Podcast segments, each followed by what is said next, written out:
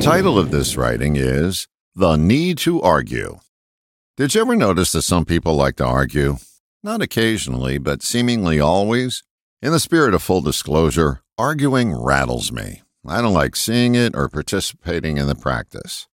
Most of the arguments I've witnessed or participated in were delivered in an outside voice and loaded with conjecture and opinion, yet most claimed they were arguing the facts. Here's my guess somebody made these folks wrong during their formative years. One or many of their early caregivers quite often wouldn't let them speak their mind. That pattern built on itself until it burst. Then out spewed all the pent up wrong, and they've been attempting to prove they are right ever since. I'm not poo pooing an exchange of opinions, but rather suggesting that arguing doesn't change hearts and minds. It only assaults your ears. I don't think I'm going to reach the dyed in the wool arguers here, but perhaps I can touch someone on the fringe before they enter a lifelong binge of might makes right and attract anyone looking for a fight. Just think about the last argument you were involved in. Did anything get settled? My guess is no.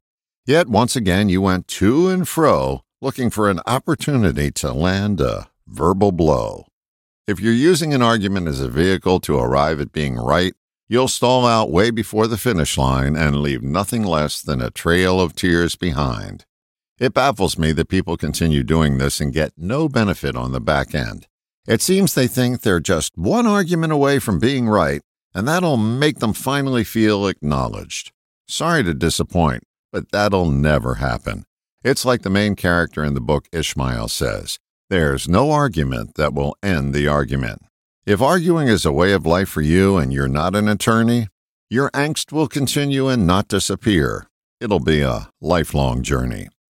Reflect on the idea that arguing as a way of life only leads to strife and decide to retire the practice. Give it a gold watch and send it out to pasture, and you'll avoid countless predictable disasters. All the best, John.